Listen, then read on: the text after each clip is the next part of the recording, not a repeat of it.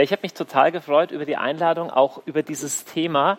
Ich arbeite ja ganz viel mit jungen Leuten. Wir haben da in Augsburg ein, ein Gebetshaus, wo Tag und Nacht gebetet wird und wo auch solche Jüngerschaftsschulen durchgeführt werden, wie die Flame Academy heißt die. Das sind so 40, 50 Jugendlichen. Und aus irgendeinem komischen Grund werde immer noch nach all den Jahren immer ich eingeladen, über das ganze Thema Sexualität zu sprechen, äh, obwohl es da schon viel jüngere Leute gibt, aber irgendwie das bleibt einem so hängen. Und was ich so schön finde, aber bei diesem Zugang jetzt über die Theologie des Leibes, über die es ja gehen soll an diesem Tag, an diesem Wochenende, ist, dass so die, die Theologie weggekommen ist, praktisch über das ganze Thema in erster Linie nur von einer moralischen Seite her zu sprechen, also so, was ist richtig, was ist falsch, was soll man, was soll man nicht tun, und einen mehr ganzheitlichen Blick bekommen hat auf das, wie ist denn der Mensch überhaupt. Ne? Das finde ich ist der große Verdienst. Und in diesen, in, in, äh, in diesen Kontext möchte ich zu Ihnen sprechen. Es wird ein bisschen philosophischer, aber es geht mir heute um etwas, was ich glaube, was wir gesamtgesellschaftlich im Begriff sind zu verlieren, wieder zu entdecken. Deswegen heißt mein Vortrag die Wiederentdeckung von, und zwar von etwas, was auf den ersten Blick völlig selbstverständlich klingt, nämlich dass der Mensch eine Einheit ist, dass es eine Ganzheit im Menschen gibt, aber so selbstverständlich ist es gar nicht. So nenne ich diesen Vortrag die Wiederentdeckung der Ganzheit. Ein paar einfach philosophische Vorüberlegungen oder Vorüberlegungen über das Wesen des Menschen, bevor wir dann eigentlich so richtig äh, dann über Sexualität oder sowas sprechen könnten, wenn wir das wollten. So. Und ich bin das erste Mal auf dieses Thema Ganzheit oder so, so richtig vom, äh, auf den denkerischen Prozess hingestoßen worden, tatsächlich durch eine Bibelstelle, und zwar eine, die ganz ungewöhnlich übersetzt war. Und zwar geht es da um Gottes Berufung von Abraham, noch bevor er Abraham heißt. Und da übersetzt zu Martin Luther zum Beispiel, sagt Gott zu Abraham, ähm, wandle vor mir und sei fromm. Und jetzt kann man fragen, wie, wie soll denn der Abraham eigentlich fromm sein? Weil Gott gibt ja Abraham nicht mal Gebote. Das ist eine ganz heiße Geschichte. Unsere ganze Heilsgeschichte, auch die ganzen Bünde, beginnen mit Abraham. Da gab es zwar vorher auch schon den Noah und natürlich vorher Adam und Eva, aber von Gottes Ruf an Abraham bis hin zur ganzen Heilsgeschichte Israels, bis hin zu Jesus Christus Auferstehung und dem Zeitalter der Kirche ist eine Linie, ist eine Heilsgeschichte. All das beginnt bei Abraham. Und das Faszinierende ist zum Beispiel, dass Gott seinen Bund mit Abraham gar nicht auf Gebote aufbaut. Er sagt zu Abraham nichts über die zehn Gebote, nicht mal, dass er nicht äh, stehlen oder lügen soll. Tatsächlich macht Paulus später in seinen Briefen genau diesen Punkt und sagt, ursprünglich hatte Gott mit Abraham einen Bund geschlossen, bei dem es gar nicht um die Erfüllung eines Gesetzes geht ging. Das Argument führt eben Paulus später ein, aber den, den Anfang macht was. Ja, irgendwie, dass der Abraham sich auf Gott einlässt, dass er ihm glaubt, so wie auch immer. Ich habe jetzt keine Theorie, möchte auch keine biblische Argumentation hier entfalten, sondern ich möchte Ihnen diese lustige Übersetzung vorstellen von diesem Vers. Und zwar ist diese Übersetzung von Martin Buber. Ich mag die Übersetzung vom Alten Testament von Martin Buber und Franz Rosenzweig sehr gerne. Das waren nämlich zwei große jüdische Philosophen, die Anfang des 20. Jahrhunderts gelebt haben. Und Martin Buber hat einerseits wahnsinnig gut äh, klassisches Deutsch gesprochen, also er war der deutschen Sprache auf ganz wortgewaltige Weise noch mächtig und hat außerdem man kann wirklich sagen, muttersprachlich Hebräisch gesprochen, weil er noch ganz in den chassidischen Texten, also den, den frommen orthodoxen Texten der mittlerweile ja verblichenen osteuropäischen und auch deutschen jüdischen Geistesgeschichte entsprungen waren. Und er übersetzt diesen Vers, Gott sagt zu Abraham, wandle vor mir oder gehe mit mir. Und dann sagt er nicht, sei fromm oder sei gerecht, wie es auch manchmal übersetzt wird, sondern als Abraham 99 Jahre war, gute Nachricht, egal wie alt sie sind, es kann immer noch was Neues an sie sich ereignen, ließ er von Abraham sich sehen und sprach zu ihm, ich bin der gewaltige Gott, geh einher vor meinem Antlitz, sei ganz, sei ganz. Ich habe da schon sehr gestaunt, ich hätte das persönlich nie so geahnt, da steht im Hebräischen das Wort Tamim. Tamim, im Arabischen gibt es das heute auch noch Tamam, das heißt irgendwie auch so gut oder so. Und Tamim hat eine hebräische Wortwurzel, die Tam heißt und Tam heißt tatsächlich ganz. Äh, man kann das auch anders übersetzen, aber Martin Buber übersetzt es so, dass Gott zu Abraham sagt, sei ganz. Und ich finde das faszinierend und ich möchte von diesem Punkt mal ausgehen. Ganz sein und Ganzheitlichkeit ist ja zunächst ein Sehnsuchtswort. Davon sprechen wir ja ganz viel. Eine ganzheitliche Erziehung oder ganzheitliche, ganzheitliches Wohlfühlen. Und es ist deswegen, glaube ich, ein Sehnsuchtswort oder ein Modewort, weil wir unsere Welt als Gegenteil davon erfahren. Also unsere Biografien sind heute viel fragmentierter. Menschen leben durchschnittlich eine kürzere Zeit nur an einer Stelle und haben mehr Bekanntschaften, oft aber dafür eine oberflächlichere. Unsere Lebensräume sind eben nicht ganzheitlich an einem, sondern sind verteilt. Und all das wird über die Digitalisierung noch weiter verstärkt. Wir sind, wir sind gar nicht immer so äh, ganz, dass zum Beispiel alle also dass Beruf und Familie alles an einem Ort wäre und dass immer etwa die gleichen 100 Leute sind, wie es vielleicht vor 200 Jahren oder vor 100 Jahren noch war. Wir erfahren uns als, als eher zerstreuter, als fragmentierter. Und gleichzeitig gibt es eine Sehnsucht nach Ganzheit. Es gibt, ich glaube, ideologiegeschichtlich Gründe, warum wir es mit der Ganzheitlichkeit heute nicht mehr so, nicht mehr so unbedingt haben oder zumindest, dass es mehr eine Sehnsucht danach bleibt. Wenn ich mit jungen Menschen über Sexualität spreche, zum Beispiel in unserer äh, Flame Academy im Gebetshaus, da hört man manchmal das Argument, das, was ich tue, ist ja sozusagen nur was Körperliches ich mache das ja nur mit dem Körper, aber das heißt ja noch nicht, dass eine Geste dahinter ist. Wir alle oder die meisten hier im Raum, glaube ich, wir haben die Vorannahme, dass dem nicht so ist, sondern dass das, was du mit deinem Körper tust, mit deinem Leib, sagen wir auch, dass das schon etwas zu tun hat mit dem Herzen oder zu tun haben sollte mit dem Herzen oder mit der Seele. Aber das ist nicht automatisch, da setzen wir ein bestimmtes Menschenbild schon voraus. Und ich glaube, wir neigen dazu in der Postmoderne oder in der heutigen Zeit, eher ein nicht ganzheitliches Menschenbild zu haben. Jedenfalls haben wir in den letzten, weiß ich nicht, 500 Jahren eine Reihe von Denkbewegungen erlebt, die eher betont haben, dass da nicht alles eins ist. Ich mache ein paar Beispiele. Vor 120 Jahren, um genau zu sein, vor 123 Jahren, erschien sicherlich eines der einflussreichsten Bücher des 20. Jahrhunderts am ersten Tag des 20. Jahrhunderts oder gleich am Anfang, und zwar das Buch Traumdeutung von Sigmund Freud. Und Sigmund Freud ist der große Entdecker des Unbewussten. Man könnte seine Entdeckung auch damit zusammenfassen, dass wir eben nicht nur eine Einheit sind, sondern dass es da allerhand in uns gibt, dass das Ich gar nicht immer Herr im Hause ist sondern dass es da unbewusste Kräfte gibt, die uns steuern, dass wir von irgendwelchen Komplexen, die wir ausagieren, bestimmt sind und dass das Ich, das Bewusstsein sozusagen, das sich selbstbewusste Bewusstsein ist nur ein Agent unter vielen. Das ist ein Gedanke, der uns heute eher vertraut ist. Der Richard David Precht hat vor ein paar Jahren ein Buch geschrieben, das heißt, wer bin ich und wenn ja, wie viele?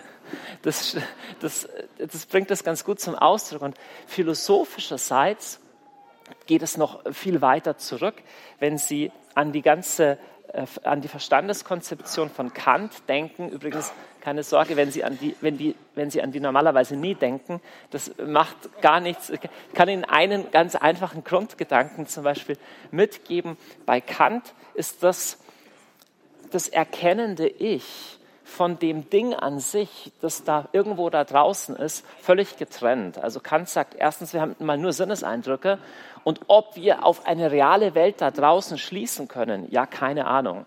Und man kann wirklich schon die Frage stellen, na gut, aber wie verhält sich denn dann dieses denkende Ich da irgendwo drinnen? Wie verhält sich das zum Beispiel durch, zu unserem körperlichen Sein in der Welt? Ja, er übernimmt da das Gedankenmodell von René Descartes, hauptsächlich bekannt durch sein durch seinen Ausspruch, ich denke, also bin ich. Auf Instagram habe ich gestern ein Meme gefunden, da sieht man den Descartes, wenn er ganz böse schaut und dann steht drüber, so sieht Descartes aus, wenn er herausfindet, dass Menschen, die nicht denken, auch existieren. also, es ist nicht so, dass es nur denkende Menschen existieren, aber er selber bezweifelt alles und kommt am Schluss dazu eben, ich denke, also bin ich und bei Descartes also auf die Gefahr hin, dass ich, dass ich Sie vielleicht ein bisschen langweile, aber das durchzieht unsere Geistesgeschichte. Bei Descartes das Einzige, was er mit Sicherheit wissen kann, ist, dass es da jemanden gibt, dass es da ein Ich gibt, das denkt. Cogito ergo sum. Ein Ich, das etwas bezweifelt. Und das ist die Res cogitans, also das ist das denkende Ding. Und da gibt es auch die Res extensa, also das sind die raumzeitlichen Gegenstände. Aber wie das zusammenhängt, das ist ganz, das ist ganz unklar. Wenn Ihnen das wie Philosophie von vor 500 Jahren vorkommt, dann empfehle ich Ihnen mal in eine Bahnhofsbuchhandlung zu gehen und ein Buch von diesem Herrn zu kaufen, der momentan, ich glaube, weltweit der prominenteste und einflussreichste Denker ist vielleicht das falsche Wort, also ähm, Schriftste Schriftsteller ist zu dem, wie wir uns Menschen erklären. Ja, ähm, ich glaube, sowohl Olaf Scholz als auch Emmanuel Macron als auch Barack Obama haben alle gesagt, dass er zu den einflussreichsten Autoren für sie gehört.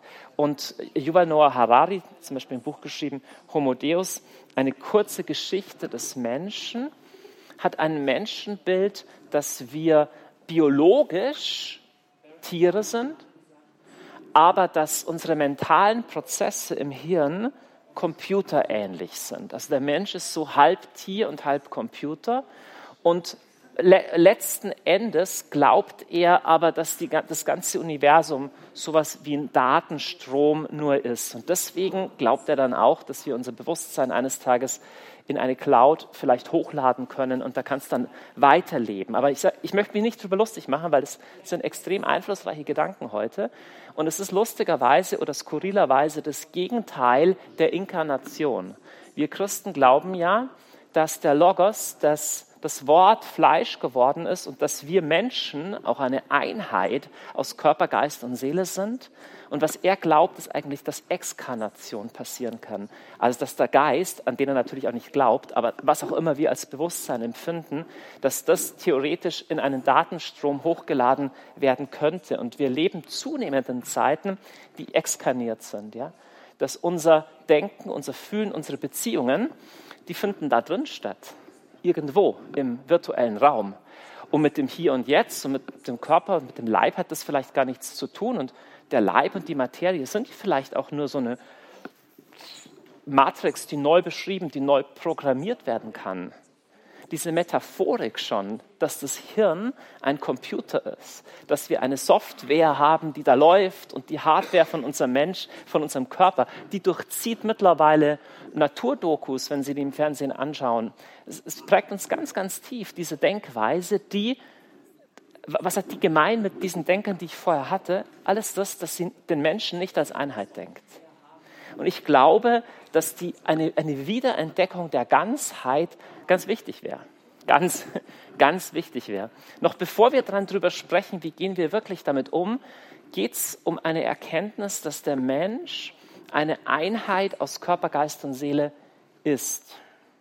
Ist. Ja? Also du hast keinen Körper, du bist einer wir, wir Menschen können bewusst sein, wir können Ich und all das überhaupt nicht denken, ohne, unsere, ohne unser verleiblicht Sein. Also das ist zumindest die Theorie, für die ich heute Nachmittag ein bisschen werben möchte. Aber bevor ich das tue, muss ich nochmal die, die These, die ich gerade vorgestellt habe, kritisieren. Also was wird hier eigentlich gesagt mit diesem Menschenbild, das der Leib nichts zu tun hat mit dem Bewusstsein oder das Bewusstsein, wie davon losgelöst ist. Da gibt es zwei philosophische Hintergrundannahmen, zwei Thesen. Die eine habe ich gerade schon genannt. Bewusstsein und Leib werden getrennt. Und eben volksumgangssprachlich ist sowas wie, das ist ja nur auf einer körperlichen Ebene gewesen. Das ist nur körperlich, aber das heißt ja noch lange nicht, dass da irgendwie im Innen auch was passieren muss. So, und die zweite Grundannahme, die ist besonders weit verbreitet in, ja, auch in der deutschsprachigen Theologie, wenn ich das mal sagen darf.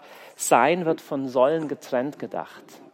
Genau genommen ist es eine der philosophischen Grundannahmen, die unseren Diskurs heute ganz stark prägt, dass es ein sogenannter naturalistischer Fehlschluss sei, das Gegenteil anzunehmen. Also Moral oder also wie wir leben sollen, ergibt sich nicht aus dem, wie die Welt ist, ja? sondern Moral ist eine Konvention oder kommt durch Religion oder kommt durch Machtspiele oder kommt durch irgendwas dazu. Aber aus dem, wie die Welt ist oder aus dem, wie wir Menschen sind, ergibt sich noch lange keine Sollensforderung, wie wir handeln sollen. Und diese zwei Annahmen sind sehr mächtig. Und ich werde ein bisschen versuchen, sie zu, sie zu äh, entkräften. Ich muss mal schauen, ob das funktioniert. Weil ob Ihnen das jetzt bewusst ist oder nicht, sobald wir von Theologie des Leibes sprechen, teilen wir diese beiden Annahmen nicht mehr.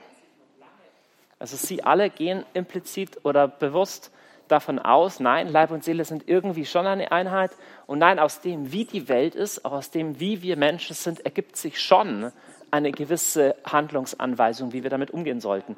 Und es ist Ihnen vielleicht plausibel, aber den meisten Menschen sonst nicht mehr. Deswegen schauen wir mal, ob wir hier ein bisschen argumentieren können, warum das, warum das anders so ist. Was ich Ihnen erzähle, ist jetzt auch gar nicht jetzt unbedingt nur meine Privatmeinung, die wäre sowieso nicht so interessant, sondern es gibt tatsächlich philosophisch sehr, sehr, sehr spannende Strömungen, auch gar nicht jetzt irgendwie religiös oder theologisch motiviert, gerade dieses erste Ding hier anders zu denken.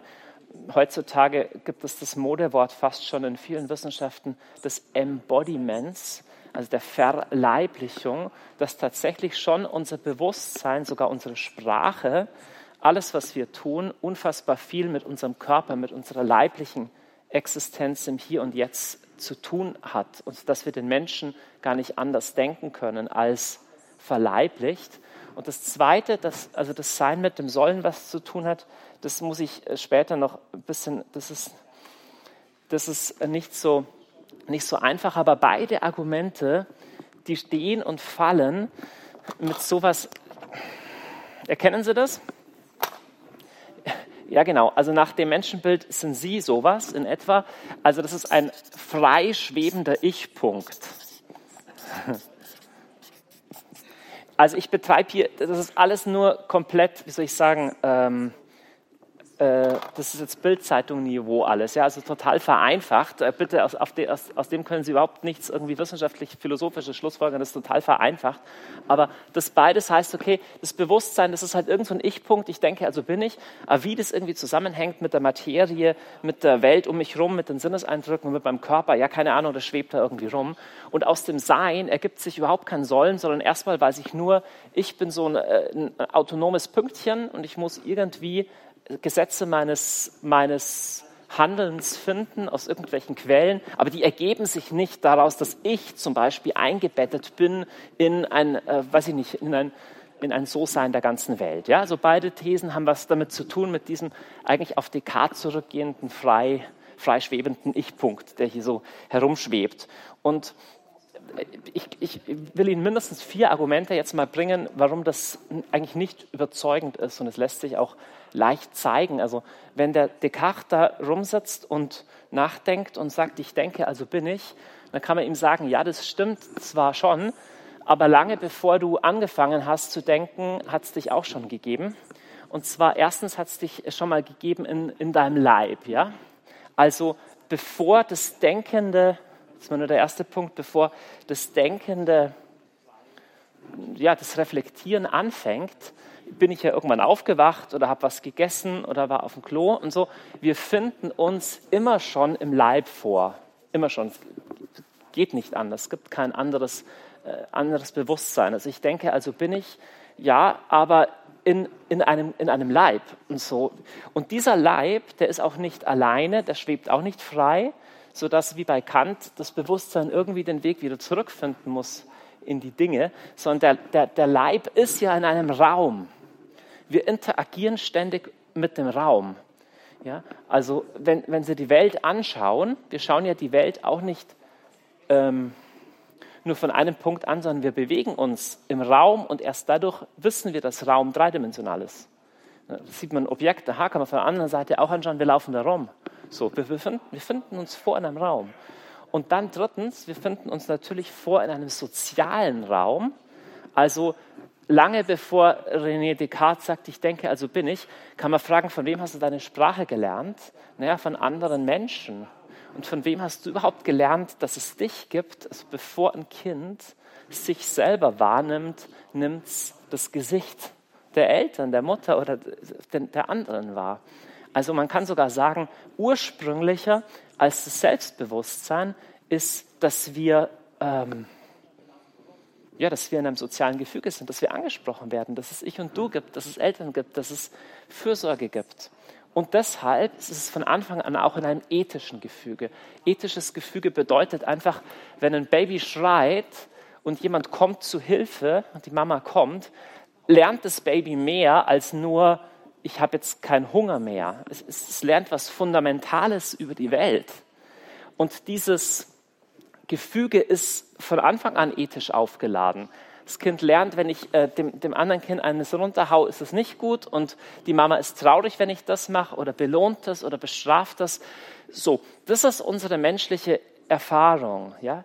Und die, unsere menschliche Erfahrung ist nicht in einem Ich-Punkt, sondern wir sind von Anfang an in dem drin und erst wenn man dieses Menschenbild auflöst, dann wird, ähm, dann wird alles irgendwie schräg. Ja? Und so könnte man tatsächlich auch ähm, jetzt versuchen, diese zweite These mal anzugreifen. Das wird ein bisschen schwieriger, aber danach wird es schöner. Ich verspreche Ihnen, am, am Schluss wird es sogar unterhaltsam, wenn Sie diese Durst, Durststrecke mit mir über, überwinden. Also wenn das, wenn das so ist, wenn ich mich als Mensch vorfinde in einem sozialen Netz mit anderen, die auch einen Körper haben, die haben auch Hunger und Durst und so, dann wäre ethisch gutes Handeln eines, das dieser Situation gerecht wird, oder? Also das hieße, Moral oder Tugend, das kommt nicht aus dem Nichts, das kommt auch nicht einfach nur zum Beispiel aus der Offenbarung, sondern erstmal erkenne ich ja, wenn ich dem anderen Geschwisterchen was wegnehme oder wenn ich, äh, äh, wenn ich äh, mich so und so verhalte, dann ist dann, dann weint das andere Geschwisterchen, ja? Oder dem tut was weh. Und weil ich selber einen Körper habe, weiß ich, dass Schmerz nicht schön ist und kann darauf rückschließen, wenn das andere Geschwisterchen oder die Mama oder der Papa oder Spielkamerad Schmerz haben, dann tut es mir selber auch weh.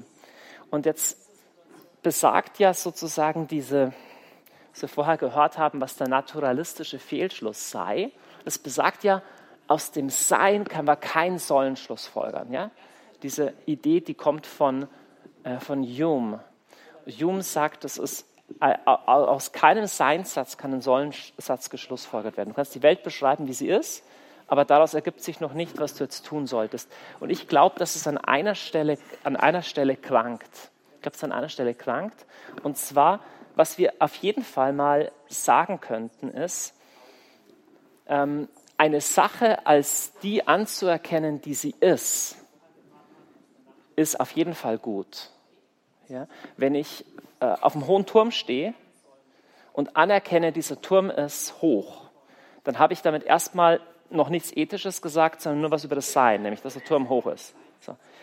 Aber diesen Turm hoch zu nennen, ist auch ethisch besser. Denn wenn ich ihn nicht hoch nenne und runterspringe, dann bestraft die Realität mich. Und wenn andere auch runterspringen, dann sterben die auch. Das heißt, wenn ich sage, dieser Turm ist nicht hoch, ist kein Problem runterzuspringen, dann sage ich nicht nur eine Unwahrheit, sondern es ist auch falsch, es ist auch moralisch falsch, weil wenn jemand anderer danach handelt, verletzt er sich oder stirbt. Versteht ihr das? Also das Gute gut zu nennen, ist gut. Das Wahre wahr zu nennen, ist auch gut. Deswegen hat das Sein der Dinge, die Wahrheit hat schon was mit dem Ethischen zu tun. Also da ist schon an dieser Kritik am, Moral, am, am, äh, am naturalistischen Fehlschluss, da ist schon was Wahres dran, weil mit dem Naturrecht wurde ja total viel Schindluder getrieben. Ja? Beide große Ideologien des 20. Jahrhunderts haben ja naturrechtlich argumentiert.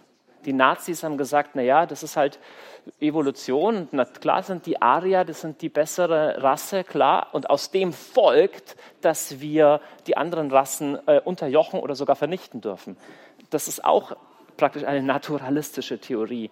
Und der Kommunismus hat auch so ähnlich argumentiert. Er hat gesagt, das ist der Gang der Geschichte. Da gibt es einfach so den Klassenkampf und aus dem ergibt sich natürlich, dass eine proletarische Revolution auch ihre Gegner ähm, zumindest eine Zeit lang vernichten darf, bis das Reich des Friedens herbeikommt. Also beides sind naturalistische Denkweisen. Also was wir aus einer christlichen Perspektive heraus wollen, ist schon ein bisschen anders.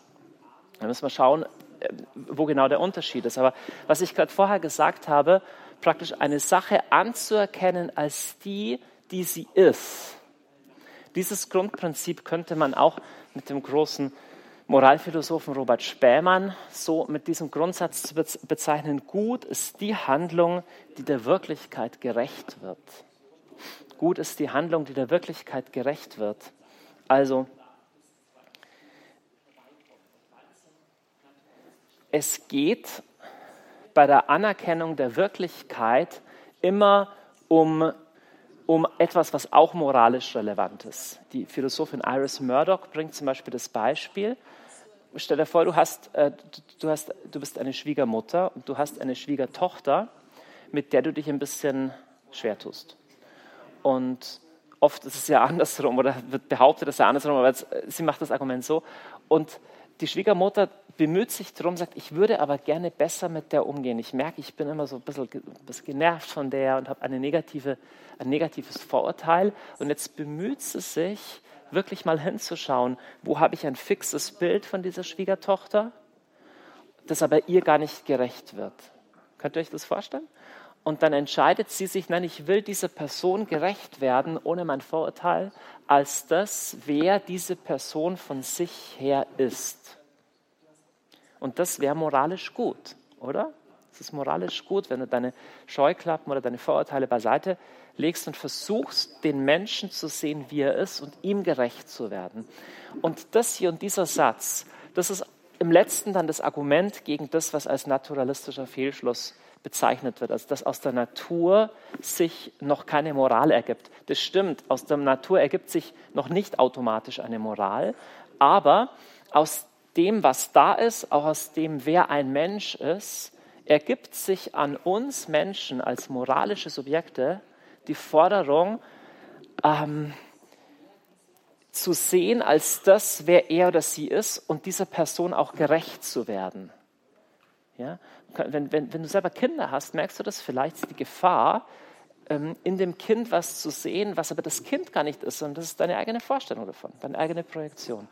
Oder auch ganz einfach, wenn ich dir zuhöre, wenn wir sprechen, es ist gar nicht so leicht, dem anderen wirklich zuzuhören und das zu hören, was gesagt wird und nicht nur das zu hören, was ich gerne hören will. Kennt ihr das? Und, und das ist nicht so leicht, weil wir Menschen haben nämlich gar nicht nur die Sehnsucht der Wirklichkeit gerecht zu werden oder den anderen gerecht zu werden, sondern wir haben alle möglichen anderen Sehnsüchte. Ja, welche denn noch? Naja, halt, dass, dass es nach meiner Nase geht, dass ich meinen Willen durchsetze, dass ich den einfacheren Weg gehe, dass ich eine Abkürzung wähle, dass ich das erstrebe, was schnell und befriedigend sich anfühlt. So. Der Anspruch einer Sache oder einer Person, als das gerecht zu werden, wer er oder sie ist, ist glaube ich, eigentlich die Quelle von dem, worüber wir hier auch sprechen. Zumindest verstehe ich auch äh, die Denkweise von Johannes Paul II. so, der ja philosophisch von der Phänomenologie herkommt und vom Personalismus. Also was zeigt sich denn von einem Menschen her und in welche Verantwortung bin ich da gerufen? Ich finde es ein ganz elegantes Argument. Der argumentiert ja gar nicht, da steht jetzt beim Augustinus das und beim heiligen Thomas von Aquin das und in der Bibel das, sondern er geht diesen Weg tatsächlich über das Wesen des Menschen, so wie wir es jetzt auch gemacht haben, nur dass ich es komplizierter ausgedrückt habe. Also wenn ich praktisch ein einen Menschen anschaue, ich müsste, ich, müsste, ich müsste versuchen, und das wäre die Quelle eines guten Umgangs mit diesen Menschen, auch in, in Hinsicht der Liebe und der Partnerschaft. Das wäre die Frage, wie kann ich das Gut dieses Menschen suchen? Das ist in der Philosophie eine ganz, ganz, ganz alte Geschichte, dass alles auf irgendein Gut hingeordnet ist. Also auch der Einbrecher, der vielleicht was Böses tut, der sucht trotzdem etwas, was halt für ihn jetzt gut ist. Oder er sucht halt etwas, was an sich gut ist, nämlich dass er was zum Essen hat. aber er sucht es halt auf die falsche Weise. Gell? Und der Gedanke geht auf den Aristoteles zurück dass, und auch, auch auf Platon auch, dass in dem, wie die Welt ist, auch ist was Gutes angelegt. Das ist im, im Samen des Baumes, in der Eichel oder in dem Ahorn, äh, ist praktisch eingebaut die Möglichkeit, sich auszuwachsen zu einem ganzen Baum. So. Und das, das entspricht diesem, dem Wesen dieses, dieses Gewächses, das zu tun. Und jetzt aufs Ethische über, übertragen, wie sähe ein guter Umgang mit diesen Menschen aus? Ein guter Umgang, der beginnt damit, den Menschen zu sehen, tatsächlich wie er ist. Und müsste dann die Frage stellen, wie werde ich diesen Menschen gerecht und wie gehe ich gut mit diesen Menschen um auf körperlicher Ebene? Also wie kann ich das körperliche Gut dieses Menschen suchen? Aber nicht nur das. Ich müsste sagen, naja, wenn er eine Einheit ist, dann muss mich ja das seelische, das emotionale Gut dieses Menschen auch interessieren.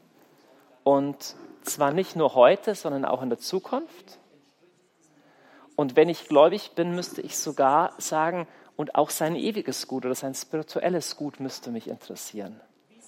Also, wenn das Liebe ist, Augustinus sagt an einer Stelle die interessante Definition, die Liebe sagt, volo ut ich will, dass du bist. Also die Liebe ist eine Zustimmung zum Sein des anderen. So, ich bejahe dich in dem, wer du bist.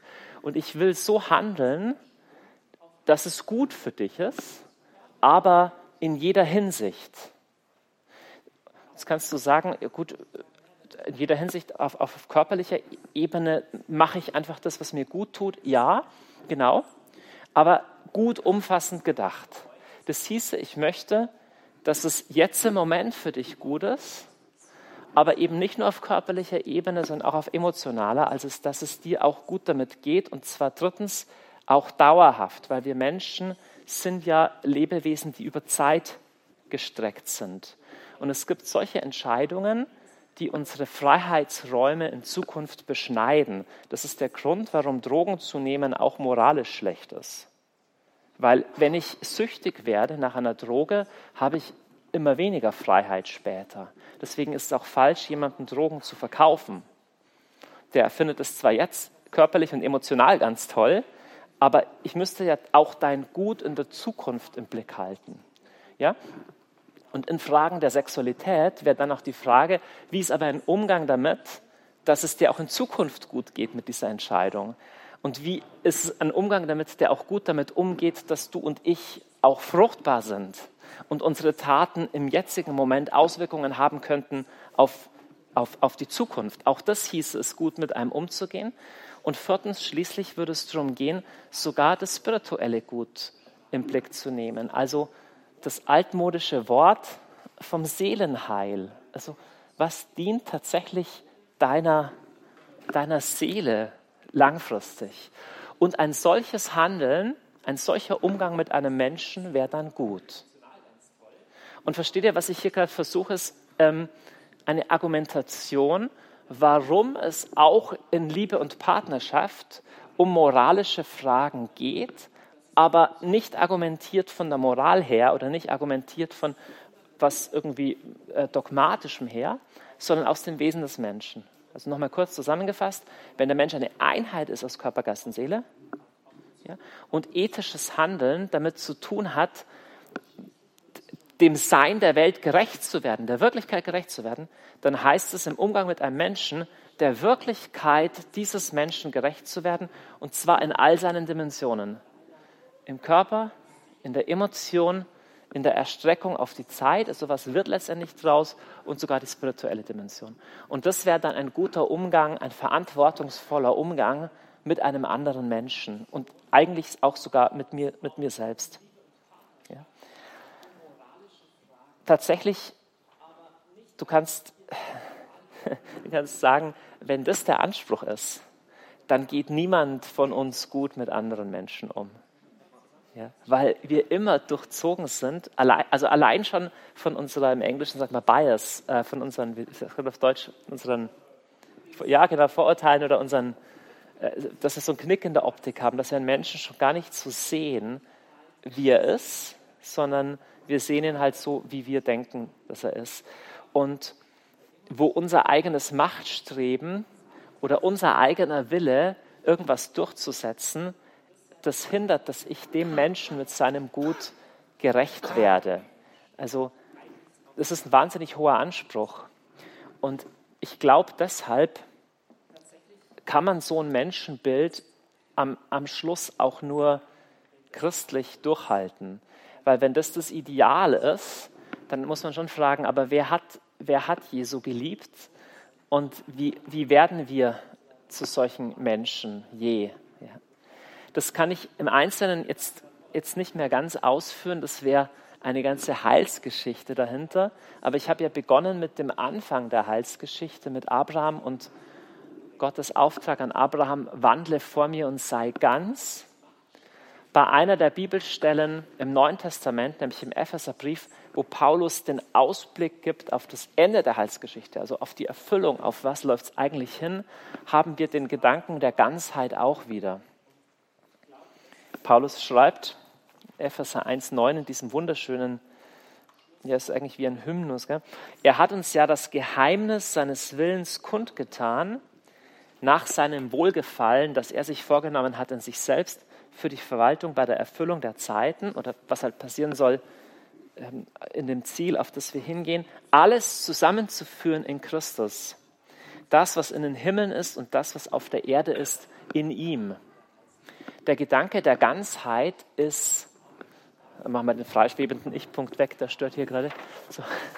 Der Gedanke der Ganzheit wird praktisch von vom Verfasser des Epheserbriefs noch viel weiter gedacht. Also wir Menschen erleben uns als nicht ganz, tatsächlich auch infolge des Sündenfalls. Das finde ich sehr schön beim deutschen Wort Sünde.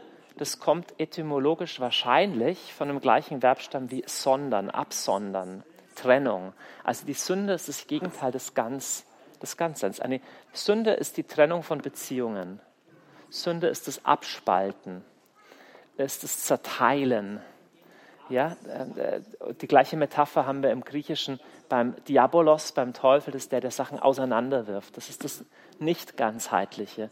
Und die ganze Menschheitsgeschichte ist eine Abfolge von Spaltungserfahrungen. Und da hat zum Beispiel der Sigmund Freud was Wahres erkannt, dass wir schon in uns selber abgespaltene oder halt Anteile haben, die irgendwie noch nicht mit, mit, mit dazugehören und Bezie in unseren Beziehungserfahrungen auch.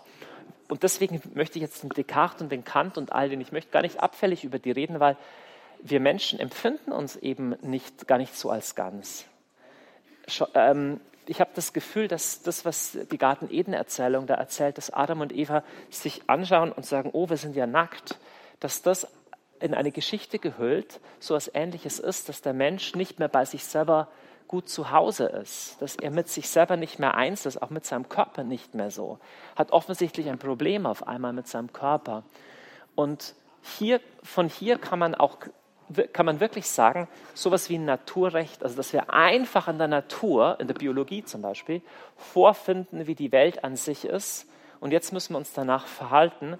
Das wäre tatsächlich eine unchristliche Denkweise, weil wir Menschen sind gefallen und leben auch in einer gefallenen Natur. Wir haben eine Ahnung von diesem Guten, von diesem Anruf, ganz zu sein und dem anderen auch ganz gerecht zu werden. Diese Ahnung haben wir in uns und eine Sehnsucht danach.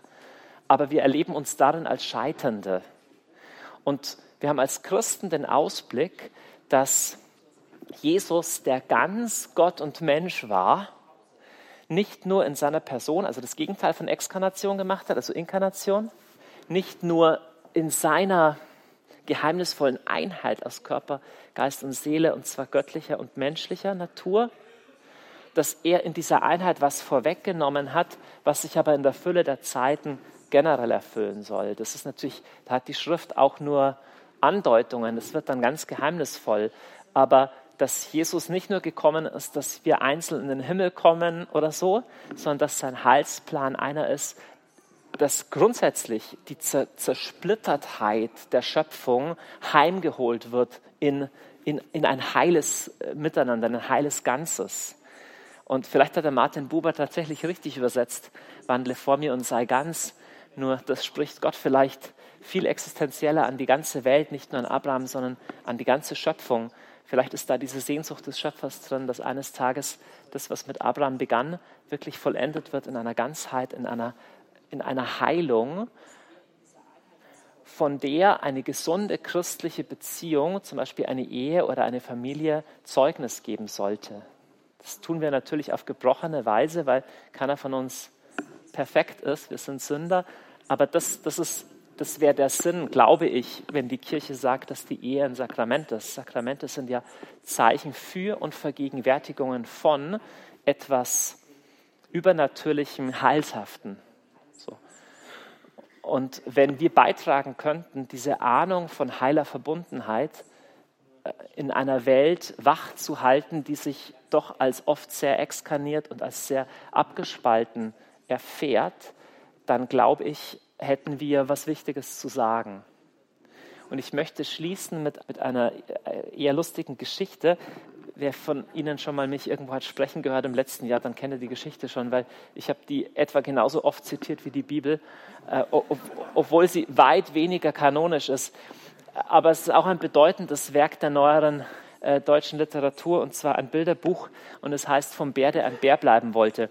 Ich habe das auf dem Dachboden meiner Eltern entdeckt vor zwei Jahren und mich dann erinnert, dass ich das als Kind hatte, dieses Buch. Und in dem, also finde ich, es ganz, steckt ganz viel drin für die heutige Zeit. Ähm, der Bär, der ein Bär bleiben wollte, es wird langsam Herbst, so die Blätter verfärben sich und die Schwalben, na die Schwalben sind keine Zugvögel, aber irgendwelche Zugvögel, die ziehen südwärts. Und, und der Bär, der wird müde und so seinem inneren Impuls folgend trottet er in den Wald. Ja? Und da findet er seine Höhle, und richtet sich da drin gemütlich ein und macht ganz selig seinen Winterschlaf. Und während er so selig schlummert, passiert im Wald aber einiges. Da kommen nämlich Menschen und die verlegen Rohre und vermessen alles Mögliche. Und dort, mitten im Wald, während es schneit und Winter ist, entsteht eine Baustelle. Und der Bär, der hat natürlich keine Ahnung davon, der schlummert nämlich ganz äh, selig da drunter. Seht ihr es? Hier ist der Bär da unten drin. Da ist der Bär drin, ja. So, und oben drüber ist jetzt auf einmal eine Fabrik. Und dann ist irgendwann früher, oh, und der Bär räkelt sich und erwacht langsam aus seinem Winterschlaf. Und dann, dann geht er raus an den Höhleneingang, aber er erkennt die ganze Welt nicht mehr. Ja? Und er wird sofort von einem Herrn in Blau angesprochen und er sagt, hey Sie, zurück an die Arbeit. Und dann sagt der Bär, ich, ich, was wollen Sie von mir? Ich bin kein Arbeiter, ich wohne hier, ich bin ein Bär. Dann sagt der Arbeiter, so ein Unsinn, sowas habe ich ja noch nie gehört.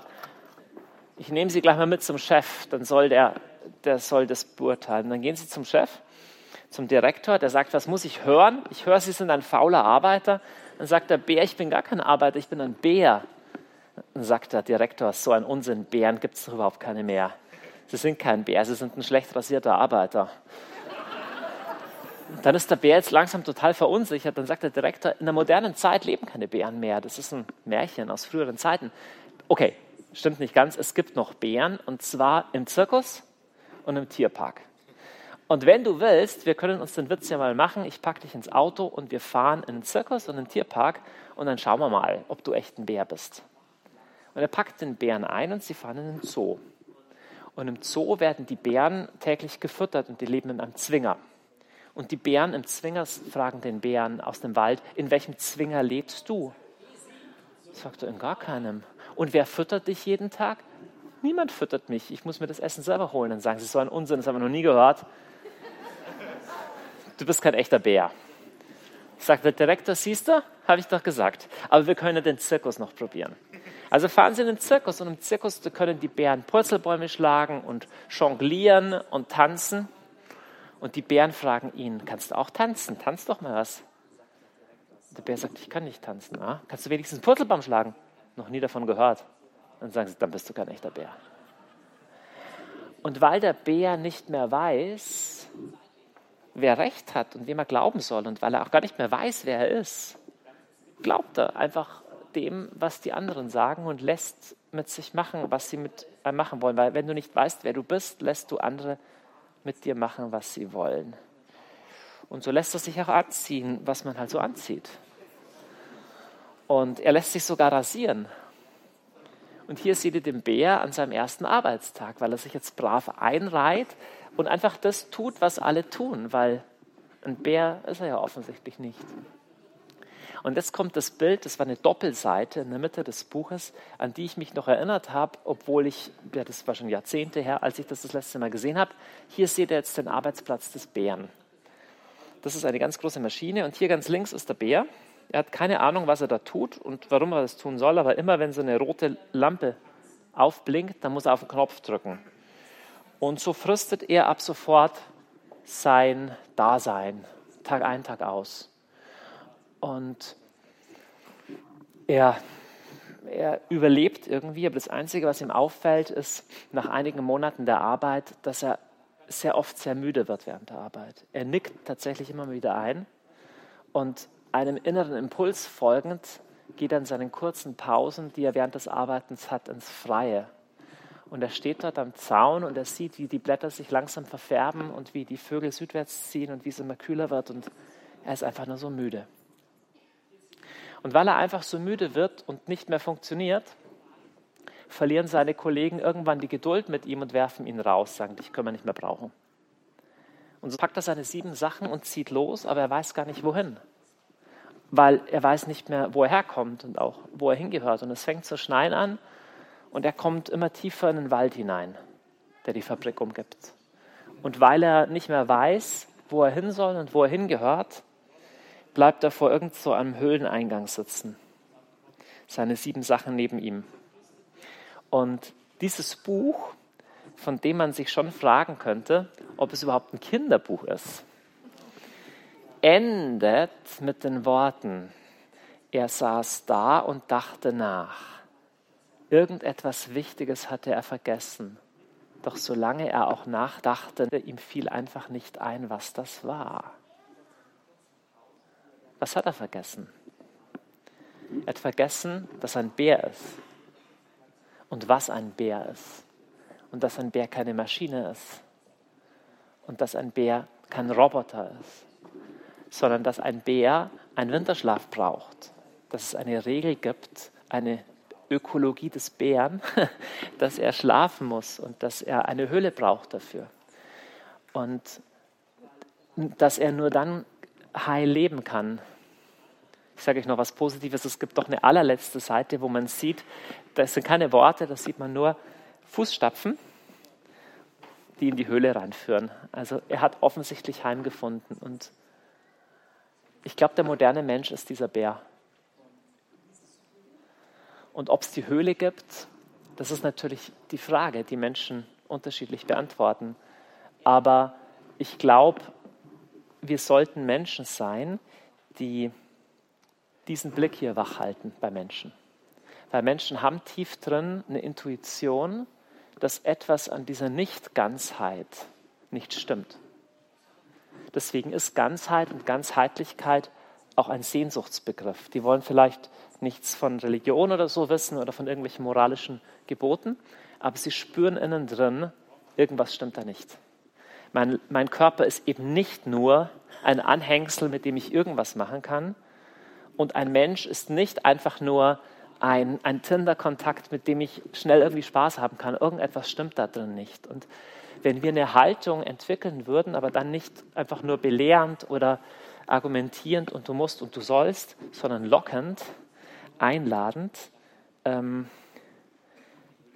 dann glaube ich, gibt es Menschen, die Sehnsucht nach der Höhle bekommen und eines Tages sogar heimfinden. Und das sollte unsere Hoffnung sein, dass wir als Menschen, auch in dieser schnelllebigen und digitalen und postmodernen Zeit, Menschen werden, die die Ganzheit wiederentdecken.